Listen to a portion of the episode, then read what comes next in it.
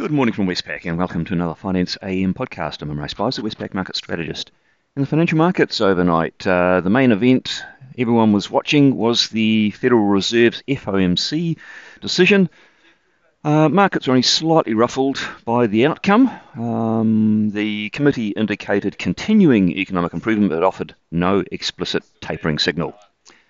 Uh, that allowed the S&P 500 to rise just a tad. It's up 0.1% on the day and bond yields and the US dollar are slightly lower.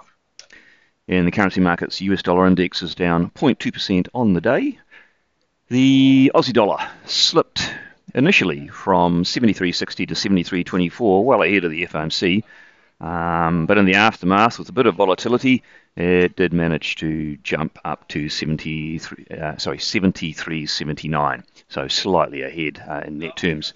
The Kiwi dollar is uh, in net terms unchanged at 69.55 after earlier uh, jumping, uh, falling down to 69.02. And the Aussie Kiwi Cross, it rose from 105.70 to 106.07. In interest rates in the US, at the short end, the two year Treasury yield is one basis point lower at 0.2%, and that was after briefly spiking to 0.22% post FOMC. But the 10 year yield, that's where most of the action was, it rose uh, four basis points from uh, 1.23 to 1.27% ahead of the FOMC, but then fell all the way back to 1.23% afterwards, reflecting that disappointment in the absence of a tapering signal.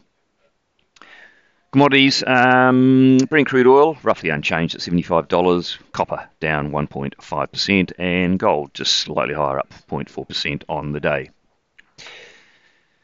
Uh, on the detail of the FOMC, well, it said it had made progress towards its goals, and it say it'll continue to assess that progress in coming meetings, indicating it is moving closer towards tapering those bond purchases, but it is clearly not ready to start yet.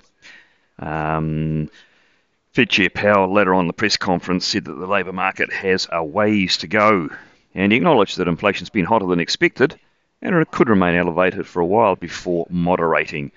So uh, overall, the market is disappointed that there's no strong hint that a tapering decision could be announced at the annual Jackson Hole Symposium, which is in August. Elsewhere, uh, we had little bits of pieces of information. Uh, Canadian inflation, CPI inflation, was slightly softer than expected, uh, down to a 3.1% annual uh, or year-on-year pace compared to 3.2% expected, with the core components mixed. And in the UK, we saw house price gains showing some signs of moderation. On the day, uh, what's out there could be market moving? Uh, in New Zealand, we'll be watching the monthly ANZ Business Confidence Survey. Uh, there's a lot of um, components in this report which are of great interest at the moment, things like pricing intentions and inflation expectations, which have been uh, jumping of late. So we'll look to see whether those uh, rises have been sustained. And in the US, probably the main global event, it'll be the second quarter GDP in the US. Uh, a strong result is expected to reflect the economic recovery post COVID, uh, something like a 9% annualized bounce. Well, that's it from me today. Thank you for listening. I'll be back in same time tomorrow morning.